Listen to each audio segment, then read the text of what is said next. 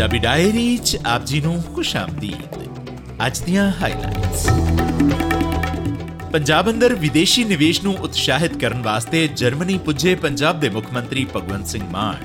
ਭਗਵੰਤ ਮਾਨ ਵੱਲੋਂ ਰਾਸ਼ਟਰਪਤੀ ਦ੍ਰੋਪਦੀ ਮੁਰਮੂ ਨੂੰ ਪੰਜਾਬ ਆਉਣ ਦਾ ਸੱਦਾ। ਪਰਾਲੀ ਸਾੜਨ ਦੇ ਮਾਮਲੇ ਵਿੱਚ ਕਿਸਾਨਾਂ ਨੂੰ ਵਿੱਤੀ ਮਦਦ ਦੇਣ ਦੀ ਤਜਵੀਜ਼ ਕੇਂਦਰ ਸਰਕਾਰ ਨੇ ਠੁਕਰਾਈ। ਸਿੱਧੂ ਮੂਸੇਵਾਲਾ ਕਤਲ ਕੇਸ 'ਚ ਸ਼ੂਟਰ ਮੁੰਡੀ ਨੇਪਾਲ ਸਰਹੱਦ ਤੋਂ ਕਾਬੂ। ਲਾਰੈਂਸ ਬਿਸ਼ਨੋਈ ਦੇ ਗਿਰੋਹ ਦੇ ਨਿਸ਼ਾਨੇ ਤੇ ਸੀ ਸਲਮਾਨ ਖਾਨ, ਪੰਜਾਬ ਦੇ ਡੀਜੀਪੀ ਵੱਲੋਂ ਇਨਕਸ਼ਾਫ ਤੇ ਦਿੱਲੀ ਸਰਕਾਰ ਵੱਲੋਂ ਬੱਸਾਂ ਖਰੀਦਣ ਦੇ ਮਾਮਲੇ ਦੀ ਉਪ ਰਾਜਪਾਲ ਨੇ ਸੀਬੀਆਈ ਨੂੰ ਜਾਂਚ ਸੌਂਪੀ ਪੰਜਾਬ ਦੇ ਮੁੱਖ ਮੰਤਰੀ ਭਗਵੰਤ ਮਾਨ ਸੂਬੇ ਵਿੱਚ ਵਿਦੇਸ਼ੀ ਨਿਵੇਸ਼ ਅਤੇ ਰੋਜ਼ਗਾਰ ਦੇ ਨਵੇਂ ਸਾਧਨਾਂ ਦੀ ਭਾਲ ਵਾਸਤੇ 8 ਦਿਨਾਂ ਦੇ ਦੌਰੇ ਲਈ ਜਰਮਨੀ ਗਏ ਹਨ। ਮੁੱਖ ਮੰਤਰੀ ਉੱਥੇ ਵਪਾਰਕ ਮੇਲੇ ਵਿੱਚ ਹਿੱਸਾ ਲੈ ਰਹੇ ਹਨ। ਕੱਲ ਦੁਪਹਿਰੇ ਉਹ ਮਿਊਨਿਖ 'ਚ ਪਹੁੰਚ ਗਏ, ਜਿੱਥੇ ਜਰਮਨ ਅਧਿਕਾਰੀਆਂ ਨੇ ਉਹਨਾਂ ਦਾ ਸਵਾਗਤ ਕੀਤਾ। ਮੁੱਖ ਮੰਤਰੀ ਨੇ ਟਵੀਟ ਕਰਕੇ ਇਹ ਜਾਣਕਾਰੀ ਦਿੱਤੀ।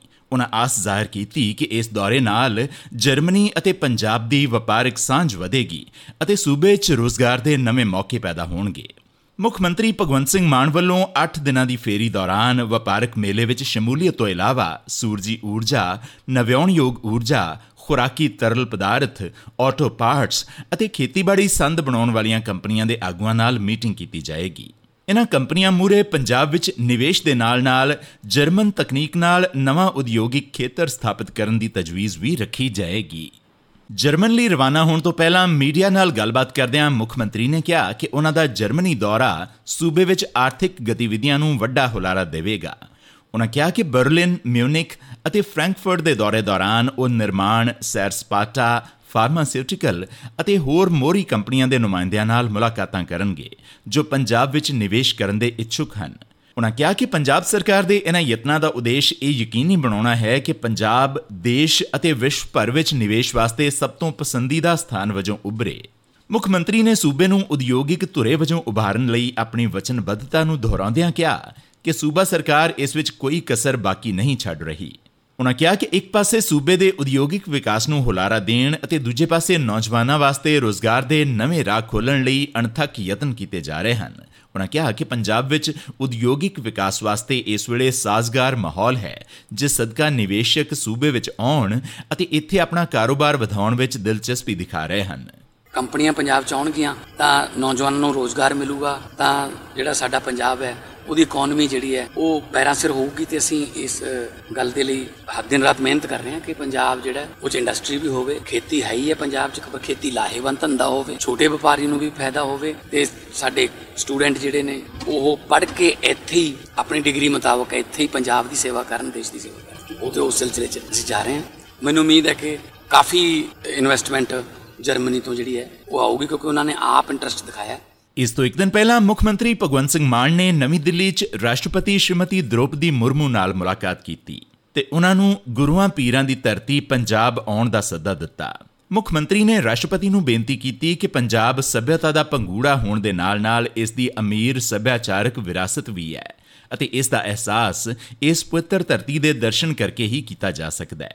ਉਹਨਾਂ ਕਿਹਾ ਕਿ ਭਾਰਤ ਦੇ ਰਾਸ਼ਟਰਪਤੀ ਨੂੰ ਪੰਜਾਬੀਆਂ ਦੀ ਨਿੱਗੀ ਮਹਿਮਾਨ ਨਿਵਾਜ਼ੀ ਦਾ ਆਨੰਦ ਮਾਣਨ ਦੇ ਨਾਲ-ਨਾਲ ਇਸ ਦੀ ਸ਼ਾਨਦਾਰ ਸੱਭਿਆਚਾਰਕ ਵਿਰਾਸਤ ਨੂੰ ਵੇਖਣ ਵਾਸਤੇ ਲਾਜ਼ਮੀ ਤੌਰ ਤੇ ਸੂਬੇ ਦਾ ਦੌਰਾ ਕਰਨਾ ਚਾਹੀਦਾ ਹੈ। ਮਾਨਯੋਗ ਰਾਸ਼ਟਰਪਤੀ ਜੀ ਨੂੰ ਮੈਂ ਕਿਹਾ ਕਿ ਤੁਸੀਂ ਪੰਜਾਬ ਆਓ, ਅਸੀਂ ਤੁਹਾਨੂੰ ਪੰਜਾਬ ਦਾ ਕਲਚਰ ਵੀ ਦਿਖਾਵਾਂਗੇ, ਪੰਜਾਬ ਦੀ ਮਿੱਟੀ ਦੀ ਖੁਸ਼ਬੂ ਵੀ ਤੁਹਾਨੂੰ ਅਸੀਂ ਦਿਖਾਵਾਂਗੇ ਔਰ ਬਾਰਡਰ ਤੇ ਵੀ ਲੈ ਕੇ ਜਾਵਾਂਗੇ। ਬਾਕੀ ਸਾਡੇ ਕਲਚਰ ਦੇ ਹਿੱਸੇ ਵੀ ਬਹੁਤ ਸਾਰੇ ਹੋਰ ਦਿਖਾਵਾਂਗੇ ਤੇ ਉਹਨਾਂ ਨੇ ਖਿੜੇ ਮੱਥੇ ਪ੍ਰਵਾਨ ਕੀਤਾ। ਇਸ ਦਰਮਿਆਨ ਪੰਜਾਬ ਸਰਕਾਰ ਵੱਲੋਂ ਸੂਬੇ ਵਿੱਚ ਝੋਨੇ ਦੇ ਸੀਜ਼ਨ ਦੌਰਾਨ ਪਰਾਲੀ ਸਾੜਨ ਦੀ ਸਮੱਸਿਆ ਦੇ ਹੱਲ ਵਾਸਤੇ ਕਿਸਾਨਾਂ ਨੂੰ 2500 ਰੁਪਏ ਪ੍ਰਤੀ ਏਕੜ ਵਿੱਤੀ ਮਦਦ ਦੇਣ ਦੀ ਤਜਵੀਜ਼ ਨੂੰ ਕੇਂਦਰ ਸਰਕਾਰ ਨੇ ਠੁਕਰਾ ਦਿੱਤਾ ਹੈ।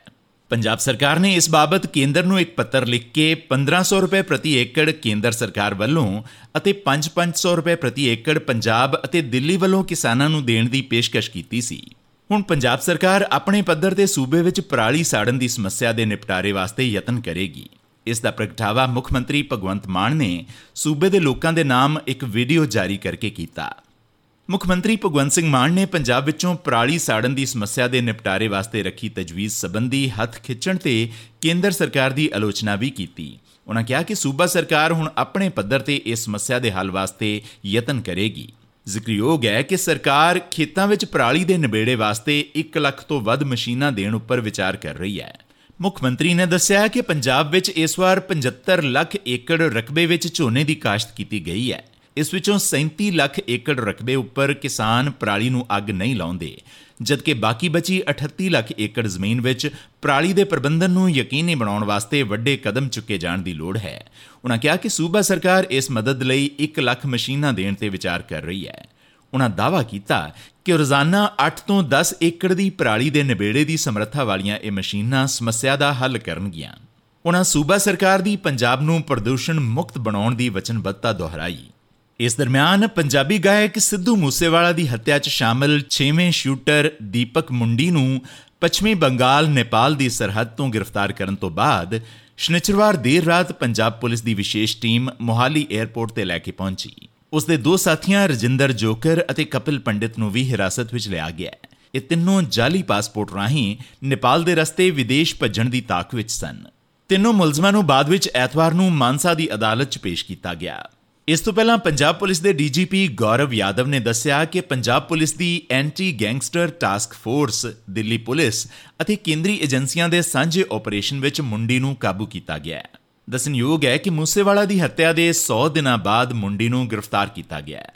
ਮੁੰਡੀ ਦੀ ਗ੍ਰਿਫਤਾਰੀ ਤੋਂ ਬਾਅਦ ਪੰਜਾਬ ਦੇ ਡੀਜੀਪੀ ਗੌਰਵ ਯਾਦਵ ਨੇ ਇਸ ਬਾਬਤ ਕਈ ਅਹਿਮ ਖੁਲਾਸੇ ਕੀਤੇ। ਡੀਜੀਪੀ ਨੇ ਦੱਸਿਆ ਹੈ ਕਿ ਲਾਰੈਂਸ ਬਿਸ਼ਨੋਈ ਗਿਰੋਹ ਦੇ ਨਿਸ਼ਾਨੇ ਤੇ ਬਾਲੀਵੁੱਡ ਅਦਾਕਾਰ ਸਲਮਾਨ ਖਾਨ ਵੀ ਸੀ ਅਤੇ ਇਸ ਗਿਰੋਹ ਨੇ ਸੰਪਤ ਨਹਿਰਾ ਅਤੇ ਗੋਲਡੀ ਬਰਾਡ ਰਾਹੀਂ ਅਦਾਕਾਰ ਸਲਮਾਨ ਖਾਨ ਨੂੰ ਮਾਰਨ ਦੀ ਵਿਉਂਤਬੰਦੀ ਕੀਤੀ ਸੀ। अदालत ने दीपक मुंडी ਨੂੰ 7 ਦਿਨਾਂ ਦੇ ਪੁਲਿਸ ਰਿਮਾਂਡ ਉੱਪਰ ਭੇਜ ਦਿੱਤਾ ਹੈ पर सिर्फ कपिल की प्रिलिमिनरी इंटरोगेशन में ये बात आई है कि उसे लॉरेंस बिश्नोई ने टास्क दिया था सलमान खान की टारगेटिंग करने का रेकी करने का और रेकी में उसके साथ संतोष यादव और अ, सचिन बिश्नोई थे तो हम इन्हें भी लेके आएंगे इस बात को वेरीफाई करेंगे कोरोबरेट करवाएंगे ਇਸ ਦਰਮਿਆਨ ਦਿੱਲੀ ਦੇ ਉਪ ਰਾਜਪਾਲ ਵੀਕੇ ਸਕਸੈਨਾ ਨੇ ਡੀਟੀਸੀ ਵੱਲੋਂ 1000 ਲੋ ਫਲੋਰ ਬੱਸਾਂ ਦੀ ਖਰੀਦ ਵਿੱਚ ਕਥਿਤ ਭ੍ਰਿਸ਼ਟਾਚਾਰ ਦੀ ਜਾਂਚ ਲਈ ਸੀਬੀਆਈ ਨੂੰ ਸ਼ਿਕਾਇਤ ਭੇਜਣ ਦੀ ਤਜਵੀਜ਼ ਨੂੰ ਪ੍ਰਵਾਨਗੀ ਦੇ ਦਿੱਤੀ ਹੈ। ਇਸ ਨਾਲ ਦਿੱਲੀ ਦੀ ਅਰਵਿੰਦ ਕੇਜਰੀਵਾਲ ਦੀ ਅਗਵਾਈ ਵਾਲੀ ਆਪ ਸਰਕਾਰ ਨਾਲ ਤਾਜ਼ਾ ਤਣਾਅ ਪੈਦਾ ਹੋ ਗਿਆ ਹੈ। ਦਿੱਲੀ ਸਰਕਾਰ ਨੇ ਦੋਸ਼ ਲਗਾਇਆ ਹੈ ਕਿ ਇਹ ਜਾਂਚ ਸਿਆਸਤ ਤੋਂ ਪ੍ਰੇਰਿਤ ਹੈ ਅਤੇ ਉਪ ਰਾਜਪਾਲ ਨੂੰ ਪਹਿਲਾਂ ਆਪਣੇ ਵਿਰੁੱਧ ਲੱਗੇ ਭ੍ਰਿਸ਼ਟਾਚਾਰ ਦੇ ਦੋਸ਼ਾਂ ਬਾਰੇ ਸਫ਼ਾਈ ਦੇਣੀ ਚਾਹੀਦੀ ਹੈ। ਮਾਮਲੇ ਦੀ ਜਾਂਚ ਸੀਬੀਆਈ ਨੂੰ ਸੌਂਪਣ ਦਾ ਫੈਸਲਾ ਮੁੱਖ ਸਕੱਤਰ ਨਰੇਸ਼ ਕੁਮਾਰ ਦੀ ਸਿਫਾਰਿਸ਼ ਤੋਂ ਬਾਅਦ ਲਿਆ ਗਿਆ ਹੈ। ਦੂਜੇ ਪਾਸੇ ਦਿੱਲੀ ਸਰਕਾਰ ਨੇ ਉਪ ਰਾਜਪਾਲ ਦੇ ਫੈਸਲੇ ਨੂੰ ਰਾਜਨੀਤੀ ਤੋਂ ਪ੍ਰੇਰਿਤ ਕਰਾਰ ਦਿੰਦਿਆਂ ਕਿਹਾ ਕਿ ਬੱਸਾਂ ਕਦੇ ਖਰੀਦੀਆਂ ਹੀ ਨਹੀਂ ਗਈਆਂ, ਬਲਕਿ ਟੈਂਡਰ ਰੱਦ ਕਰ ਦਿੱਤੇ ਗਏ ਸਨ। ਉਹਨਾਂ ਕਿਹਾ ਕਿ ਦਿੱਲੀ ਨੂੰ ਵਧੇਰੇ ਪੜ੍ਹੇ ਲਿਖੇ ਉਪ ਰਾਜਪਾਲ ਦੀ ਲੋੜ ਹੈ। ਇਸੀ ਅੱਜ ਦੀ ਪੰਜਾਬੀ ਡਾਇਰੀ। ਤੁਹਾਡਾ ਦਿਨ ਸ਼ੁਭ ਰਵੇ। ਹੁਣ ਇਜਾਜ਼ਤ ਦਿਓ।